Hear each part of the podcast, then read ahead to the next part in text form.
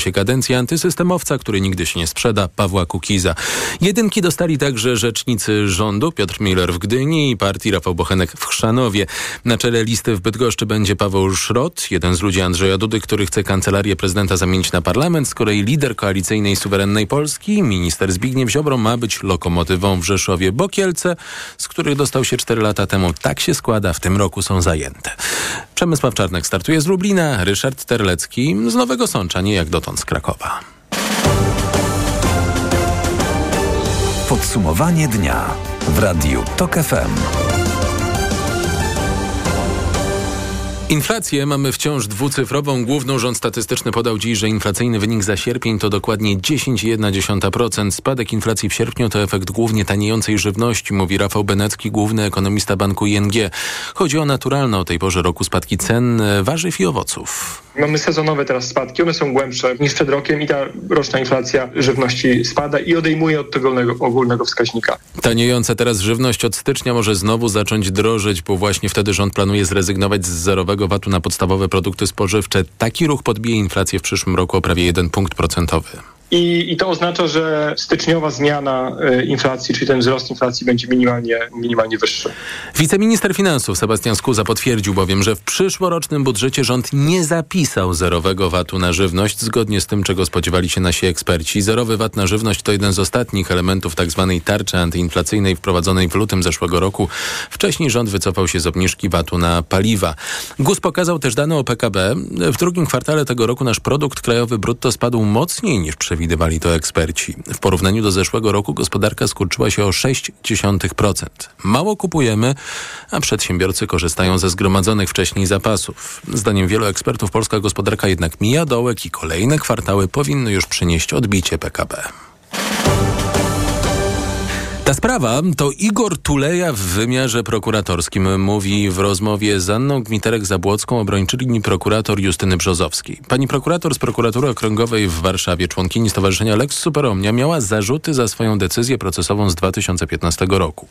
Wtedy odmówiła wszczęcia śledztwa w sprawie warszawskiej reprywatyzacji. To władzy się nie spodobało. Postawiono jej zarzuty za jej decyzję procesową. Dziś już prawomocnie, po siedmioletniej batalii, wygrała, a sprawa została umorzona. Dzisiaj e, w drugiej instancji Sąd Okręgowy w Warszawie umorzył postępowanie przygotowawcze, w którym byłam oskarżona o popełnienie e, przestępstwa z artykułu 231 kodeksu karnego, czyli tak zwanego przestępstwa urzędniczego przez Biuro Spraw Wewnętrznych Prokuratury e, Krajowej. Pani prokurator, od jednej z pani obrończyń, pani mecenas Marty Tomkiewicz, usłyszałam, że ta pani sprawa to jest taka sprawa, którą można porównać e, na szczeblu prokuratorskim do tego, co spotkało sędziego Igora Tuleja. To znaczy, że to jest pierwsza sprawa, w której tak naprawdę e, postawiono zarzuty za pani działalność procesową, orzeczniczą procesową, decyzję procesową o tym, że umarza pani śledztwo. Dokładnie tak było. Wydałam postanowienie o odmowie wszczęcia śledztwa i decyzja ta nie znalazła akceptacji moich przełożonych. Dodam jeszcze, że, że odbyło się to dwa lata po, po zapadnięciu tej decyzji. A jednocześnie, w przeciwieństwie do na przykład sędziego Tulei, nie była pani zawieszona, ani nie obniżono pani pensji, czyli poniekąd uznano, że jest pani dobrym prokuratorem, może dalej pracować. Co więcej, e, byłam w tym czasie nagradzana, powierzano mi dodatkowe funkcje e, wynikające z mojego doświadczenia. Od e, prawie 13 lat prowadzę śledztwa w Wydziale Gospodarczym Prokuratury Okręgowej i to rozdwojenie jaźni bo, bo, tak, tak się czułam, że z jednej strony byłam prokuratorem, występowałam jako oskarżyciel w sądzie, a z drugiej strony sama stałam po drugiej stronie jako oskarżona, no trwało y, dosyć długo i było dla mnie sytuacją kompletnie niezrozumiałą. Bo jeżeli zarzuca się mi przestępstwo, którego miałam się dopuścić w związku ze swoją pracą, no to niewyobrażalną sytuacją jest, że nie jestem równocześnie odsunięta od tej pracy, tak? Było to dla mnie niezrozumiałe. Ile to panią mówiąc wprost i kawa na ławę kosztowało? Pierwsza podstawowa rzecz, wiedziałam, że mogę zostać wyrzucona z pracy, użyję takiego kolokwializmu, z pracy, którą lubię, misję, której się poświęcam, która jest niezwykle wymagająca i trudna, ale to jest jeden aspekt. Drugi aspekt jest taki, że groziła mi kara pozbawienia wolności do lat trzech i to jest bardzo obciążające. Codziennie w moim domu, było obciążające codziennie w mojej pracy. Przesłuchiwałam świadków, przesłuchiwałam, przesłuchiwałam podejrzanych, którzy mają dostęp do internetu. Moje nazwisko w tym internecie funkcjonuje. Wszyscy tak działamy. Wyszukujemy informacje o, no, o naszych rozmówcach w internecie i tam się pojawia, że jestem oskarżona. Moi podejrzani mówili do mnie, no Pani prokurator, jedziemy na tym samym wózku. Cała rozmowa Anny Gmiterek-Zabłockiej z prokurator Justyną Brzozowską na tokefm.pl łamane na problem. Ekolodzy jeszcze dłużej będą musieli poczekać na decyzję sądu w sprawie ich skargi dotyczącej Turowa. Dokładnie decyzji Generalnego Dyrektora Ochrony Środowiska pozwalającej kopalni pracować aż do 2044 roku. Organizacje ekologiczne chcą dowieść, że Turów z powodów ekonomicznych i ekologicznych musi pracować krócej niż chcieliby rządzący, ale do tego jeszcze długa droga sądowa, bo z powodów proceduralnych. Warszawski Sąd Administracyjny zawiesił dziś postępowanie w tej sprawie. Ciekawostka, za te sprawy proceduralne odpowiada spółka PGE Górnictwo i Energetyka, odpowiedzialna również za wydobycie w Turowie. Więcej na ten temat dziś w TOK 360 rozmawiać będą, będę z Agnieszką Stupkiewicz, radczynią prawną z Fundacji Frank Bolt. Wojewódzki Sanepid w Rzeszowie w poszukiwaniu źródła zakażeń legionellą zbadał kolejne próbki tamtejszej wody. Na 19 przebadanych bakterie wykryto w czterech próbkach wody ciepłej. Jak stwierdził dyrektor Sanepidu, epidemia związana z zachorowaniami na legionellozę powoli jest wygaszana. Na 130 pobranych próbek do tej pory, 130 zarówno ciepłej, jak i zimnej, zbadanych zostało, uwaga, 28. 28 ze 130. Bakterie wykryto w 8.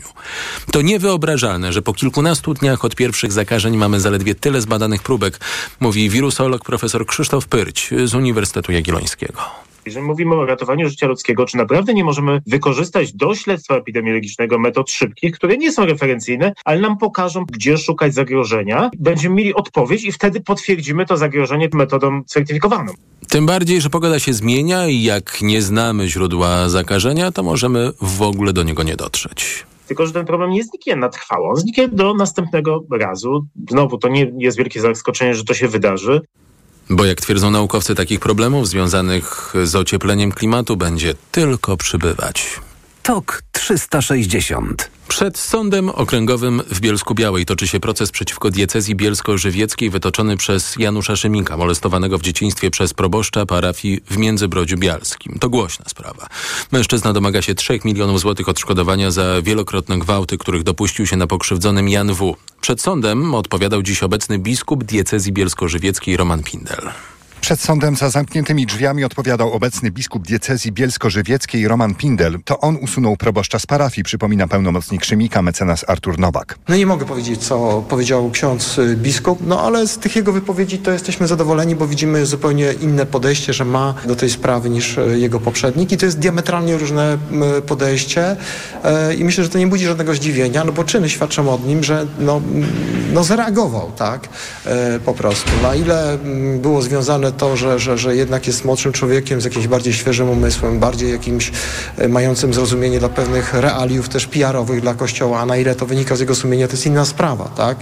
Natomiast mogę tylko powiedzieć, że, że, że, że mamy takie wrażenie, że no to nie były tylko czyny na zewnątrz, ale coś w środku tego człowieka jest takiego, które e, każe myśleć, że on to po prostu zgoła inaczej oceniał niż e, biskup Rakoczy, który żadnego problemu nie widział, po prostu w tym, że, że ja wiem, jest jakiś pedofil na parafii, no ale on sobie nic z tym nie robi robi. Bardziej się przejmował po prostu tym, żeby ta sprawa nigdzie nie wypłynęła, żeby nie było żadnej e, z tego afery, konsekwencji e, medialnych. Biskup Tadeusz Rakoczy został dwa lata temu ukarany przez Watykan za tuszowanie pedofilii wśród duchownych.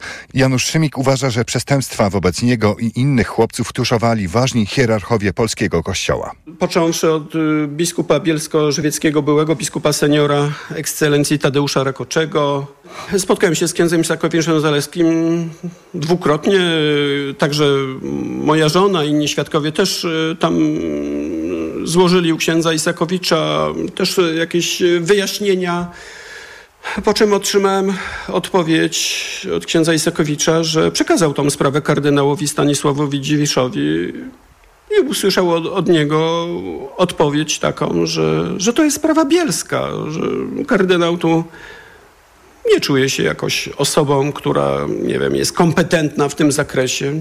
Może z prawnego punktu widzenia mm, rzeczywiście mógł się tym nie zajmować, ale jako człowiek honoru, jako człowiek sumienia, no być może to sumienie powinno go wtedy drgnąć, że coś tu jest nie tak i jako stary przyjaciel, że tak powiem, biskupa Rakoczego, z którym bodajże byli razem wyświęceni przez y, kardynała Wojtyłę, że powinien w tym zakresie coś zrobić, jakoś zadziałać. No właśnie tak po ludzku, tak od serca. Szymik w 1984 roku jako dwunastoletni ministrant został po raz pierwszy zmuszony do kontaktu seksualnego przez proboszcza. Był zastraszany i molestowany przez pięć lat.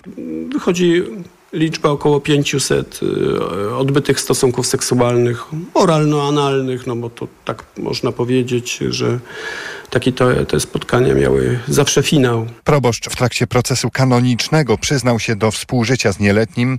Został skazany prawomocnym wyrokiem Kongregacji Nauki i Wiary. Obecnie przebywa w miejscu odosobnienia w jednym z klasztorów Kamedułów.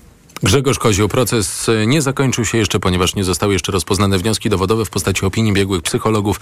Sąd nie wyznaczył terminu kolejnej rozprawy.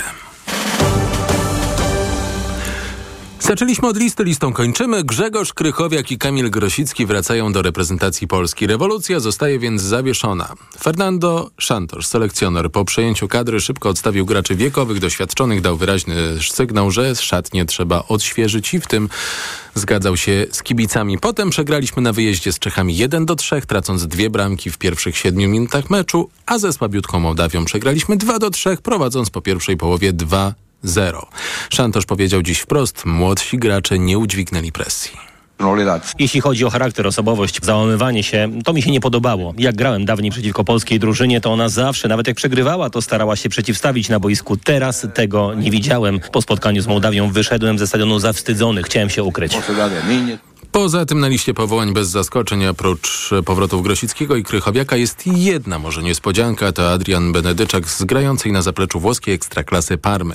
Pierwszy mecz za tydzień w Warszawie z Wyspami Owczymi, trzy dni później zagramy na wyjeździe z Albanią, już teraz w TOK 360 prognoza pogody. Pogoda. Jutro na przemian chmury i słońce, na południu i na północy od czasu do czasu mocniej się zachmurzy i tam może przelotnie padać deszcz. Na północy również zagrzmi na termometrach od 17 stopni w górach, na wybrzeżu i w rejonie Zalewu Wiślanego do 23 na Dolnym Śląsku. TOK 360 A już za chwilę gościem TOK 360 będzie profesor Witold Orłowski, ekonomista PWC. Rozmawiać będziemy o wciąż dwucyfrowej inflacji.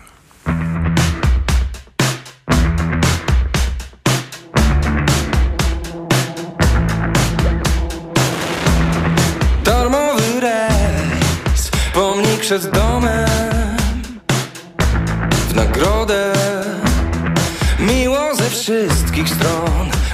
usłyszeć możesz.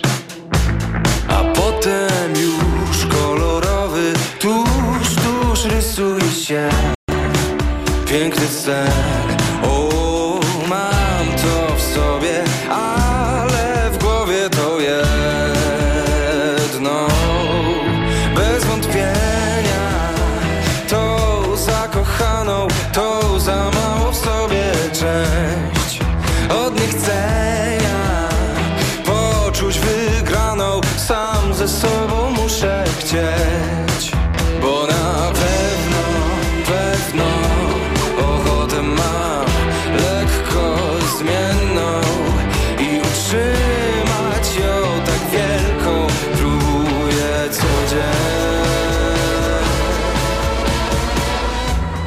Zmęczony też po długiej drodze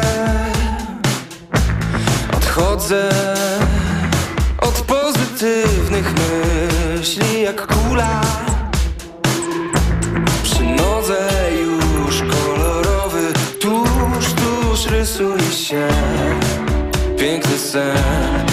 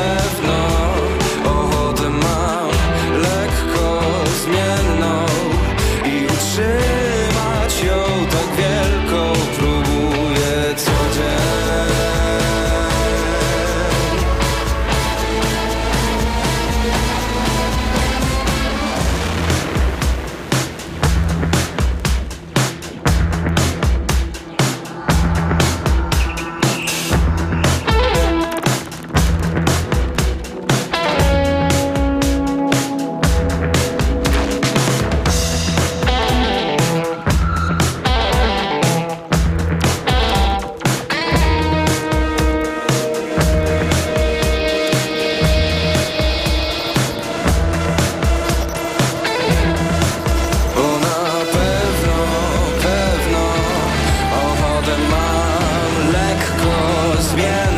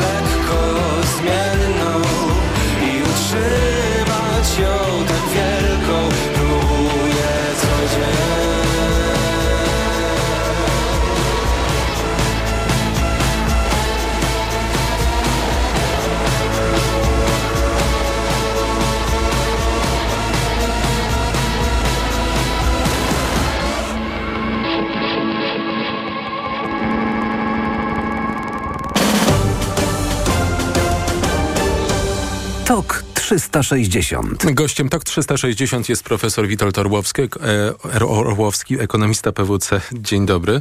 Dobry, witam.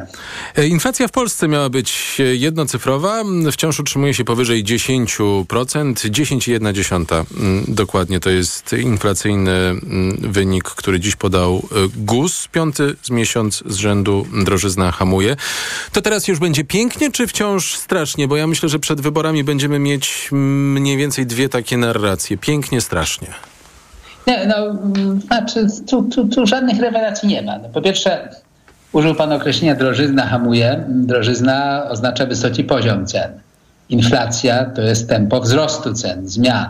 Czyli nie tyle drożyzna hamuje, co raczej nieco wolniej rośnie. O, w ten sposób powiedziałbym. Ponad 10% to jest oczywiście cały czas bardzo szybki wzrost cen i e, tutaj nie ma się z czego cieszyć.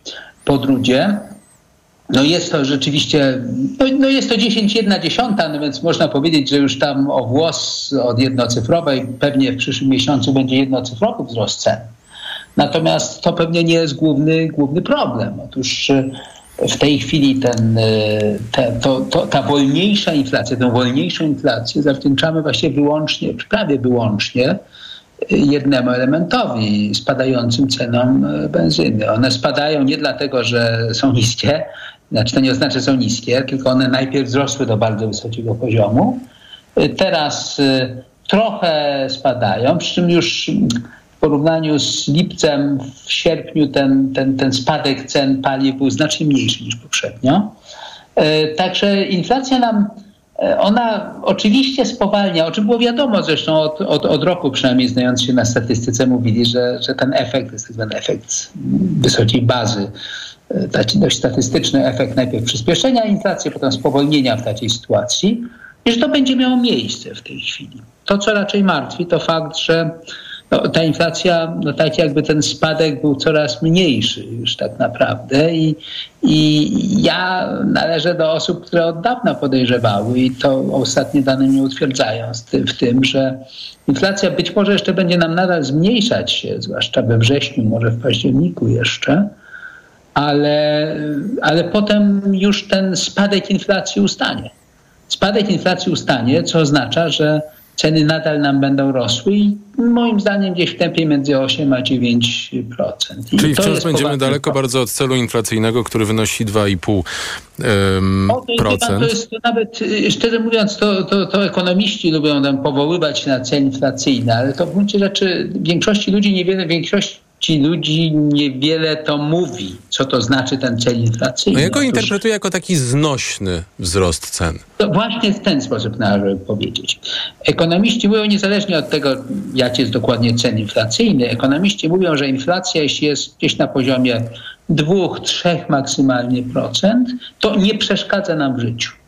To jest ciekawe, dlatego że również inflacja na przykład niższa od tych 2% wcale nie jest pożądana. Jak spada poniżej zera, to wcale nie jest to pożądane, tak deflacja. Ale generalnie wiadomo, że inflacja, większe ryzyko jest inflacji wyższe niż, niż te 3%. No i dobrze, no 4% jeszcze ok, 5% coraz gorzej. Jak inflacja już sięga 10%, to to jest inflacja, która już ewidentnie przeszkadza nam w życiu.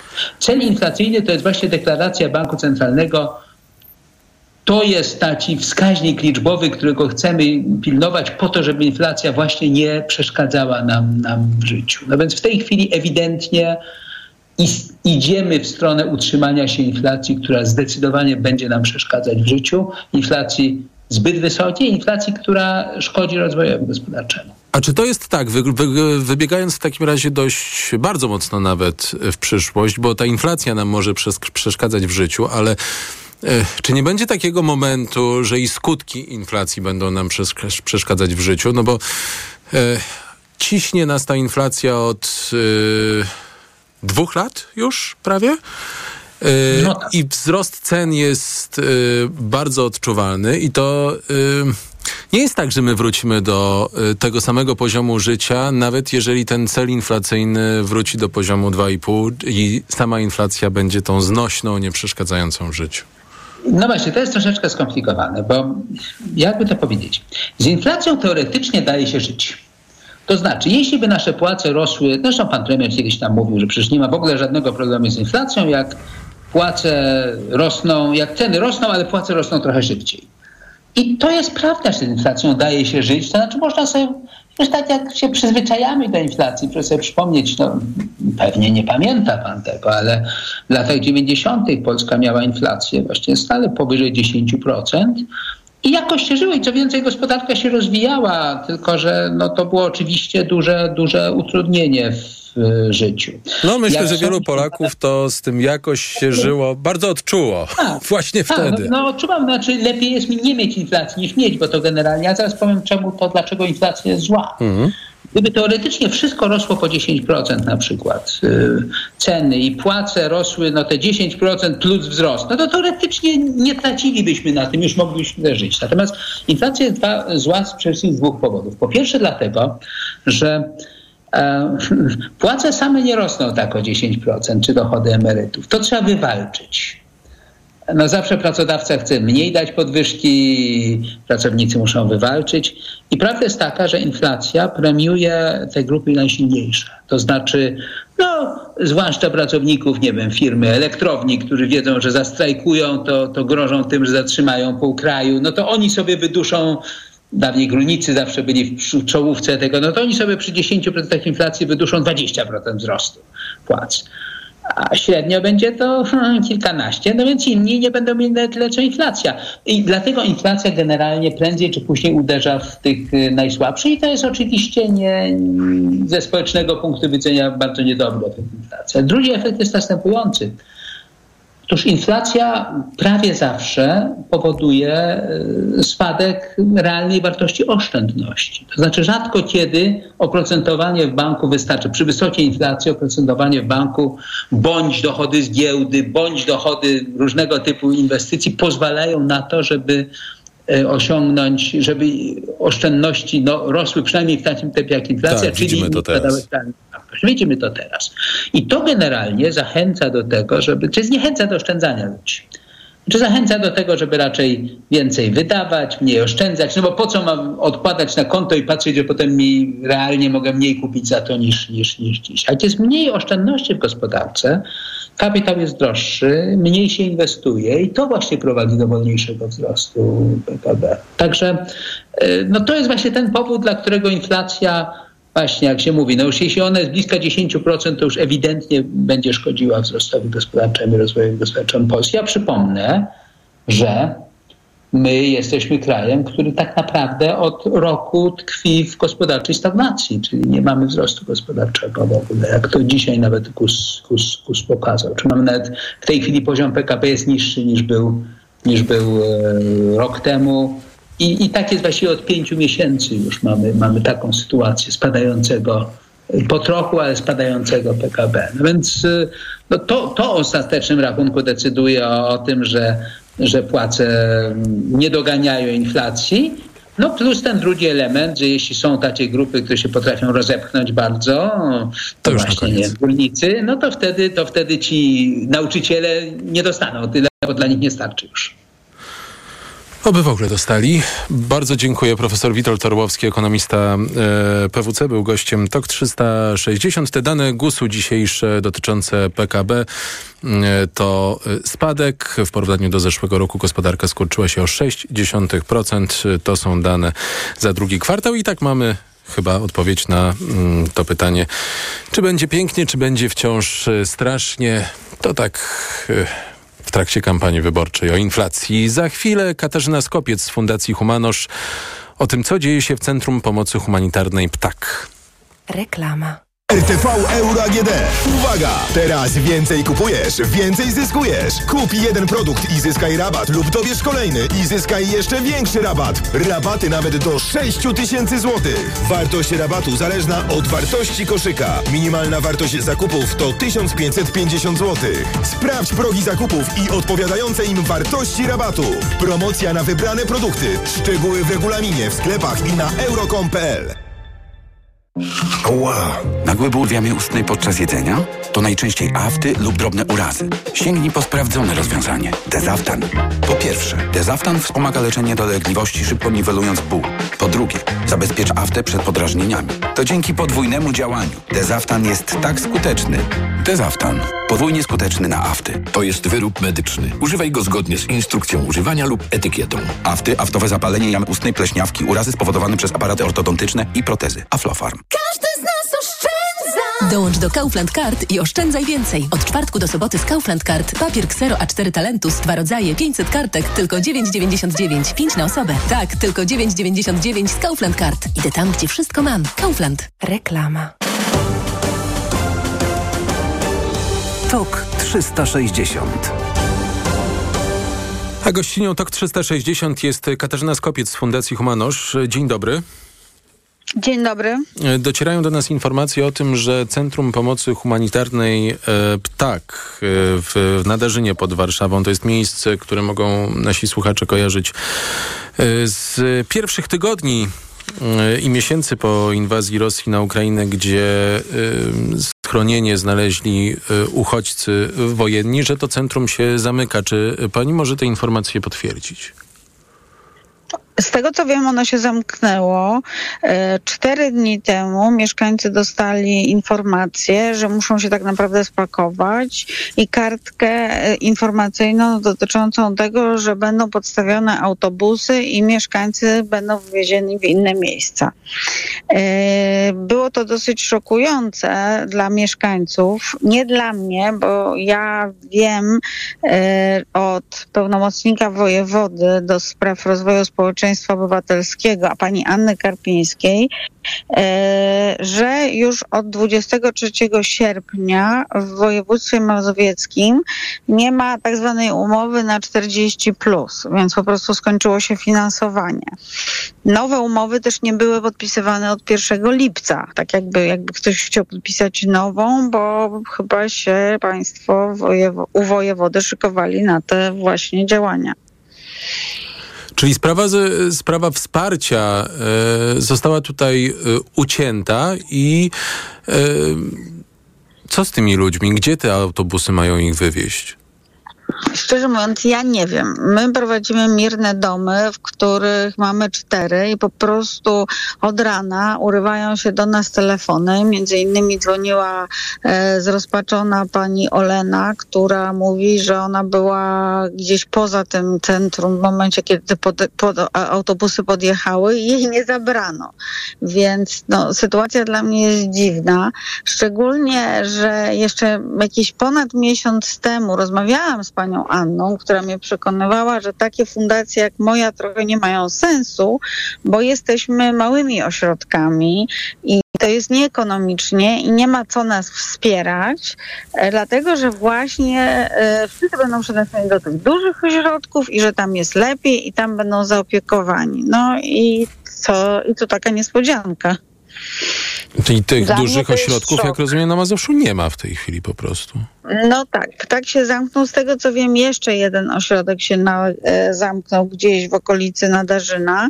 Ludzie też, którzy prywatnie wynajmowali e, osoby z Ukrainy, dostając od nich 40 zł dziennie, też porozwiązywali z nimi umowy, bo przedtem na początku tygodnia trafiła do mnie mama e, z trójką małych dzieci, najmłodsze 6 lat, więc sytuacja jest dosyć tragiczna. I myślę, że będzie się pogarszać.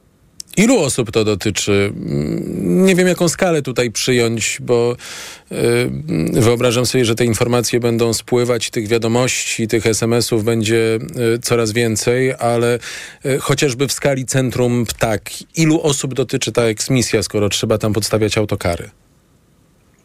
Ja panu powiem szczerze, że ja nie wiem. Mhm. Wtedy, kiedy spotykałam się z panią Anną Karpińską jeszcze jakieś tam półtora miesiąca temu, ona mówiła, że tam jest około tysiąca osób.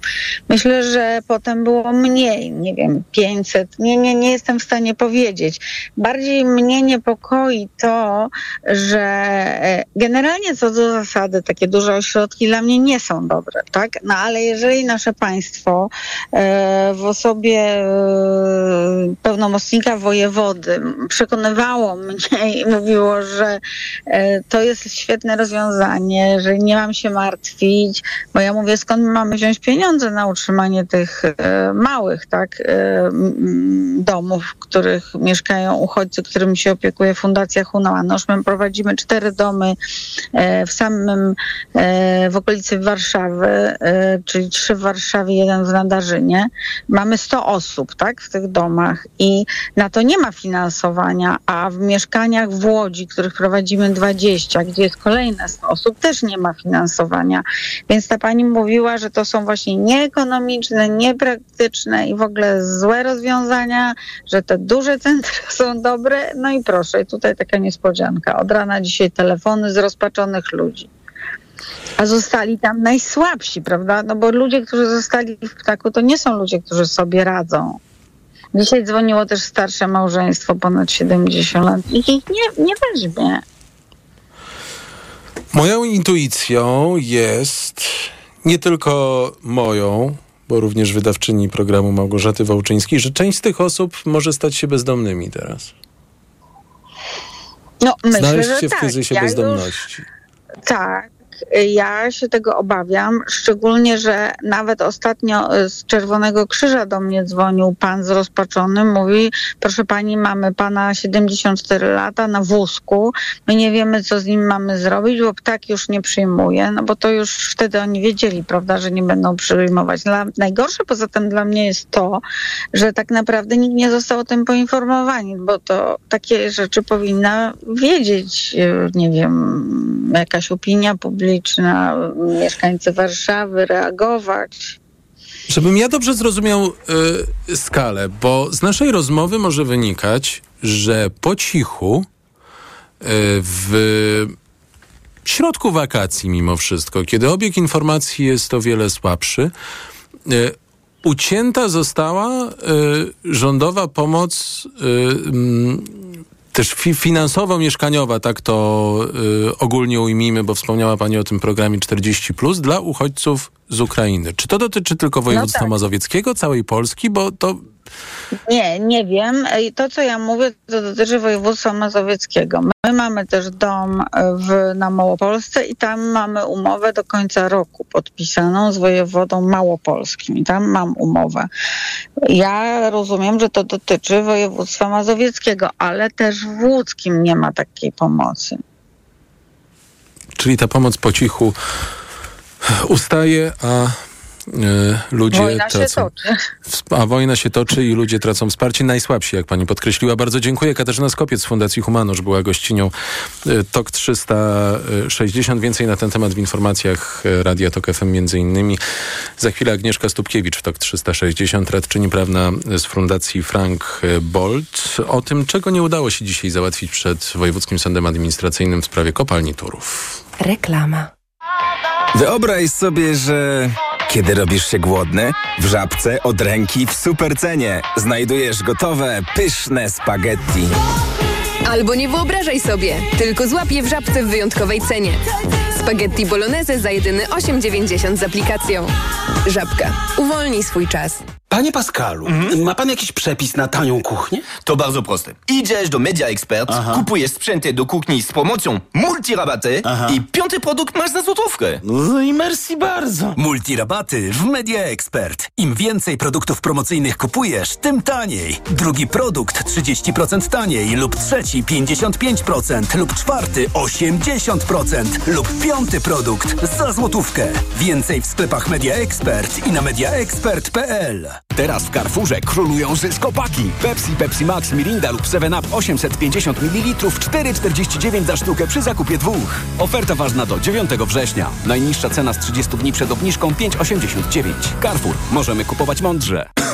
Kaszel palacza? Ja? Adam, przecież już nie palę. Kaszel palacza pozostaje po rzuceniu palenia. Dlatego zastosuj Detusan. Ale ja już brałem coś na kaszel. Detusan działa inaczej. To specjalistyczny produkt, który powstrzymuje odruch kaszlu i chroni błonę śluzową podrażnioną przez papierosy. To prawda, teraz już nie kaszlę. Detusan. Uwolnij się od kaszlu palacza. To jest wyrób medyczny. Używaj go zgodnie z instrukcją używania lub etykietą. Łagodzenie kaszlu i chrypki, nawilżanie i ochrona błony śluzowej gardła Aflofarm. Palenie szkodzi zdrowiu. W przypadku dolegliwości ze strony układu oddechowego zalecana jest diagnostyka w celu ustalenia przyczyn. Weekend gorących okazji w sklepach Chibo. Tylko do soboty wszystkie kilogramowe kawy Chibo Barista za jedyne 59,99. A dla lubiących okazję super oferta. Drugi produkt z rabatem 50% na kolekcję kawy i kapsułki. Zapraszamy do sklepów Chibo. O kurcze. Skurcze potrafią pojawić się niespodziewanie podczas aktywności fizycznej, po dużej dawce używek czy w czasie snu. Sięgnij po Neomax Skurcz. Najchętniej wybierany przez Polaków produkt dedykowany osobom zmagającym się ze skurczami. Suplement diety Neomax Skurcz zawiera nie tylko magnez i witaminę B6, ale także potas wspierający prawidłową pracę mięśni. Neomax Skurcz pozwala cieszyć się ruchem i nie myśleć o skurczach. Neomax Skurcz. Więcej niż magnez. Aflofarm.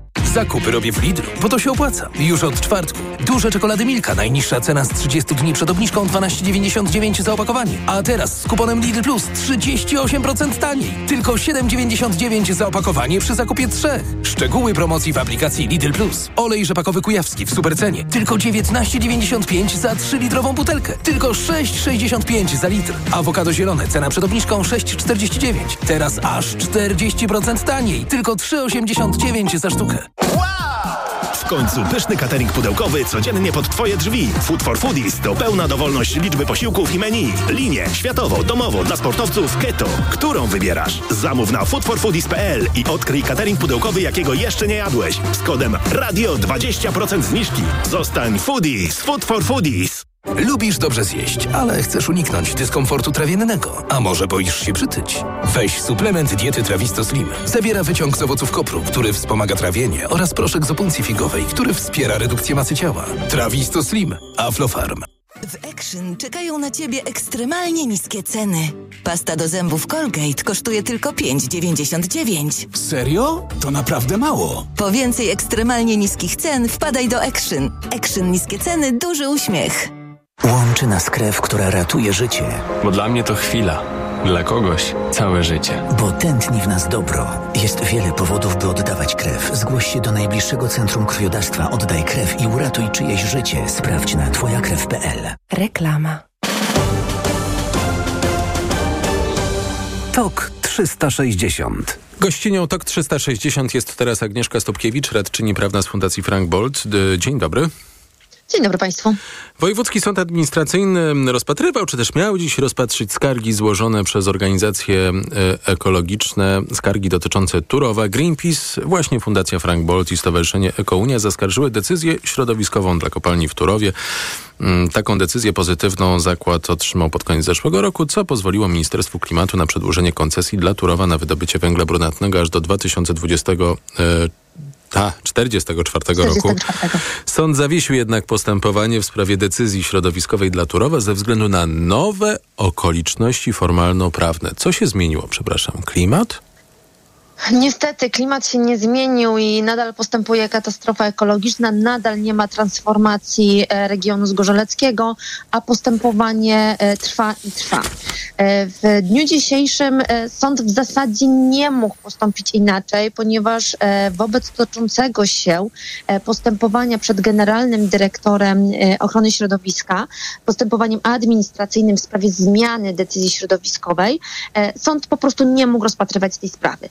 E, jest e, przepis w polskiej procedurze, który wskazuje, że jeżeli e, zostanie złożony wniosek o zmianę decyzji, to wówczas wszczynane jest postępowanie administracyjne w sprawie zmiany takiej decyzji i w tym czasie nie może się toczyć postępowanie sądowe kontrolujące tą decyzję, bo dochodzilibyśmy do kuriozalnej sytuacji, że sąd orzeka w sprawie decyzji, która w międzyczasie została zmieniona. I to jest bardzo logiczne. IPG rzeczywiście y, y, próbowała zmienić zmienić y, tę zaskarżaną decyzję środowiskową, a potem się y, z tego wycofała. I przepraszam bardzo, ale dla mnie to brzmi jak obstrukcja.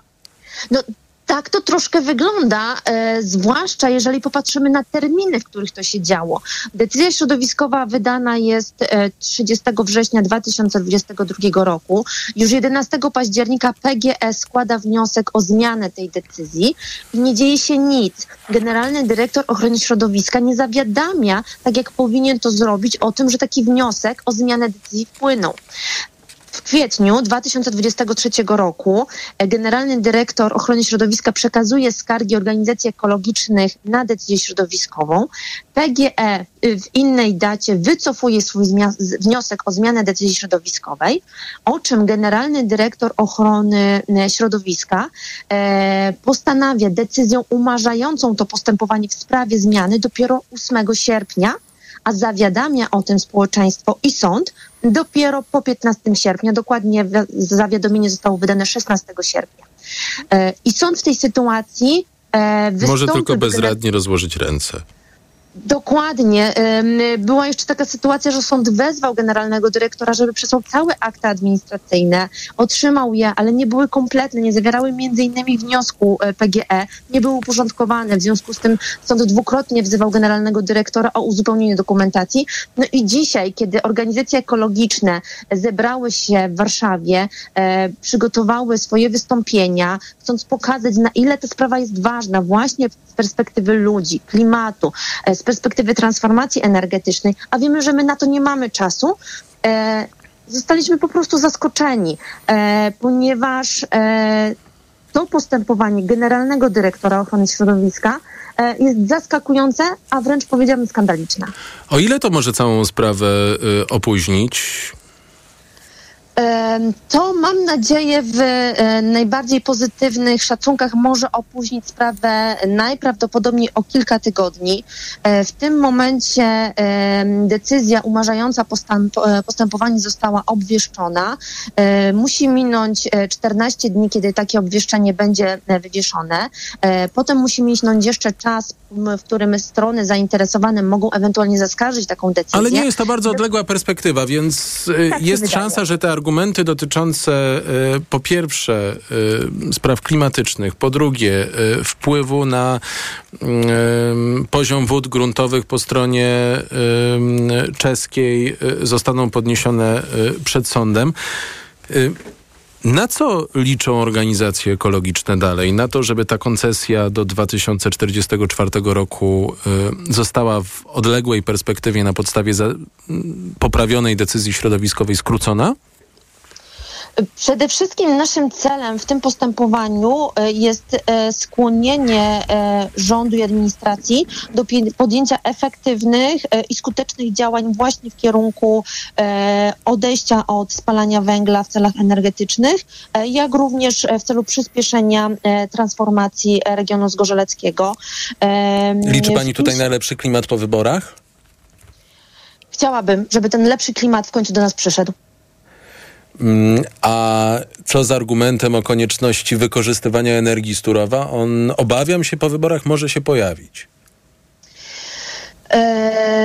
jasne, oczywiście ten aspekt również bierzemy pod uwagę. Niemniej jednak, jeżeli już w tym momencie nie podejmiemy, a już teraz jest późno, jeżeli w tym momencie nie podejmiemy skutecznych działań, aby budować moce oparte o odnawialne źródła energii, to tych mocy za 4, 10 czy 15 lat nadal nie będzie. E, I e, można e, przedłużać działanie węgla, ale tego się nie da robić w nieskończoność. Poza tym mamy wiedzę, która jest pewna, że spalanie węgla nie jest możliwe.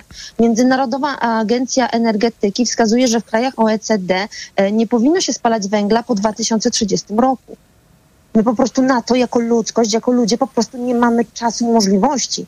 My w tym momencie musimy, musimy robić absolutnie wszystko, co w naszej mocy, e, aby e, przestawiać energetykę na nowe tory.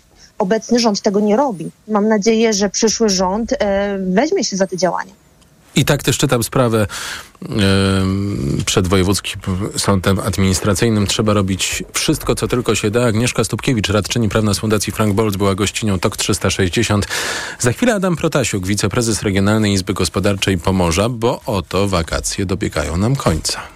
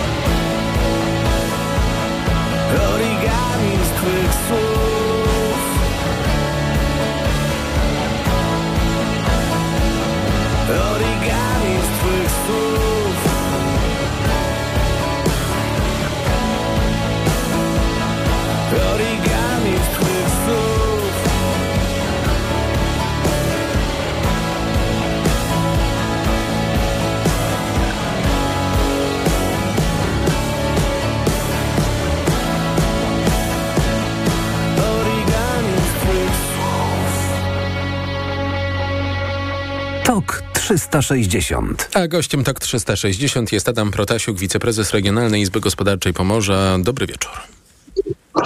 Dobry wieczór. Jaki to był sezon nad morzem? Bo czasem słyszałem, że pustki, ale ktokolwiek ze znajomych pojechał, to wracał, mówił, że tłumy jak zwykle i nie ma gdzie wcisnąć parawadu. No z tymi pustkami my wydaje mi się, że nie możemy przesadzać. Generalnie ten rok jest znowu kolejnym rokiem odbudowywania po, po pandemii. 22, jak wiemy, był już lepszy od, od 20, 23 jest lepszy od 22, więc powoli dochodzimy do okresu przed pandemii. Wydaje się, że jeszcze zajmie nam to jako branża przynajmniej dwa lata, żeby odbudować się e, po tym długim okresie zamknięcia. Natomiast ten rok e, uważam, że nie był najgorszy, natomiast e, ten, to jest rok inny i ta turystyka jest trochę inna niż była przed pandemią, więc dlatego też w niektórych aspektach można mówić o trudnościach i problemach przede wszystkim no, wzrost cen energii, wzrost cen kosztów pracy, i tak dalej spowoduje, że y, turysta, zwłaszcza krajowy, y, twierdzi, że nad morzem jest bardzo drogo. To jest, to, to, to jest trochę przez media też e, chyba przez e, nadwyrężana opinia. Wydaje się, że jest po prostu tyle, ile to musi po prostu w dzisiejszych realiach kosztować. Natomiast dla turystów zagranicznych jesteśmy, nie jesteśmy już najtańsi też e, na pewno, natomiast jesteśmy atrakcyjni poprzez szereg różnych aspektów. Ja może znowu wyjdę na przedstawiciela mediów, który demonizuje to, że nad morzem jest y, drogo y, ale y, dokonałem sobie na użytek prywatny kilku porównań i mam wrażenie, że bardzo wzrosły ceny noclegów i bardzo y, wzrosły ceny posiłków w restauracjach. Ja oczywiście wiem, z czego to wynika, z tych kosztów, które mają y, przedsiębiorcy, ale y, czy, czy jest do zaobserwowania coś takiego, że konkurencja ze strony zagranicy jest nieco silniejsza, bo tam jest po prostu mm, cenowo lepiej? Wydaje się, że nie, że znaczy musimy, żeby nas porównywać, naszą branżę turystyczną, żeby porównywać do, do tradycyjnych kierunków turystycznych, to, e, to trzeba uwzględniać pewne e, dysproporcje. To znaczy, że nasza branża jest, e, jest nową branżą, czyli my cały czas jako branża inwestujemy, mamy pozaciągane kredyty, a tam w tamtych, w tamtych miejscach, do których najczęściej Polacy jeżdżą, tam, tam już te biznesy są prowadzone z pokolenia na pokolenie, więc tam te koszty obsługi są e, zdecydowanie e, inne. W związku z tym można y, powiedzmy zauważyć pewne dysproporcje, natomiast jeżeli spojrzymy tak na badania takie statystyczne, które są organizowane przez organizacje y, turystyczne, takie europejskie czy też nawet światowe, to Polska jest cenowo, jeżeli chodzi o, o noclegi, to jest porównywalna do niektórych krajów, do niektórych krajów jest tańsza, natomiast jeżeli chodzi o gastronomię, to na pewno jesteśmy statystycznie tańsi. Natomiast oczywiście w szczegółach będzie tak, że pewne rzeczy mogą być w różnych miejscach mogą wystąpić te dysproporcje. Y, z punktu widzenia y, turystów y, krajowych, ja myślę, że wszyscy odczuwamy inflację w naszych portfelach, inflację, drożyznę. Czy to się jakoś przełożyło na zwyczaje wakacyjne? Czy na przykład mniej jest klientów w restauracjach, a bo więcej musieliśmy przeznaczyć, dajmy na to na nocleg? Czy tego typu tendencje zostały przez Państwa zauważone? Zdecydowanie tak. Nie obserwujemy tak, tak silnie u turysty zagranicznego tego zjawiska, jak, jak właśnie u naszego turysty krajowego, co ma swój obraz chociażby w tym, że skracane są okresy pobytów. Rzadko kiedy mamy do czynienia z pobytem dwutygodniowym. To są pobyty tygodniowe, a czasami nawet krótsze, połączone takie z, weekendami, czyli tutaj już widzimy, że nasz turysta krajowy y, oszczędza. Oszczędza również też na y, gastronomii, czyli wybiera miejsca y, tańsze, czasami stołuje się też poza hotelem, tak żeby dokonać pewnych oszczędności w swoim budżecie, więc tutaj na pewno jako społeczeństwo odczuwamy skutki przede wszystkim inflacji, w związku z tym no, stać nas na, na mniej, natomiast z drugiej strony widać też potężny popyt, tak, czyli wszyscy jesteśmy po tych czasach pandemicznych no, stęsknieni wyjazdów, chętnie e, odpoczywamy, natomiast no, musimy liczyć się z tym, że nasze możliwości są jednak bardziej ograniczone niż e, turysty zagranicznego. Perspektywy na kolejny sezon są jakie? Dobre? Złe? Zdecydowanie pozytywne, bo y, branża turystyczna rozwija się y, w całym, na całym świecie. My, my jako kraj, Polska, mamy swoje trudności związane chociażby z wojną na y, Ukrainie, więc ten, ten, to odbudowywanie idzie nam trochę wolniej, natomiast prognoz, które możemy się zapoznać na najbliższe 10 lat, branża turystyczna na świecie, ale również w Polsce, no, ma się rozwijać bardzo dynamicznie, zwiększając swój udział w PKB, więc e, raczej należy być e, optymistą, jeżeli znowu nie nastąpią jakieś niespodziewane kataklizmy. Bardzo dziękuję. Adam Protasiuk, wiceprezes Regionalnej Izby Gospodarczej Pomorza, był gościem TOK 360. Trochę mm, coś nam przeszkadzało w tej rozmowie, bo przecież nie ktoś, coś. E, ale mam nadzieję, że udało się wysłyszeć co ciekawsze fragmenty, a może nawet e, całość Państwu. Bardzo y, dziękuję. To wszystko, co dziś przygotowaliśmy wspólnie z Małgorzatą Wączyńską. Program realizował Adam Szuraj. Jutro na koniec sezonu wakacyjnego zajrzymy do Zakopanego, gdzie jest dużo turystów y, z zagranicy, z krajów arabskich. To jest bardzo ciekawy y, wątek, ale o tym jutro w TOK 360 po 18.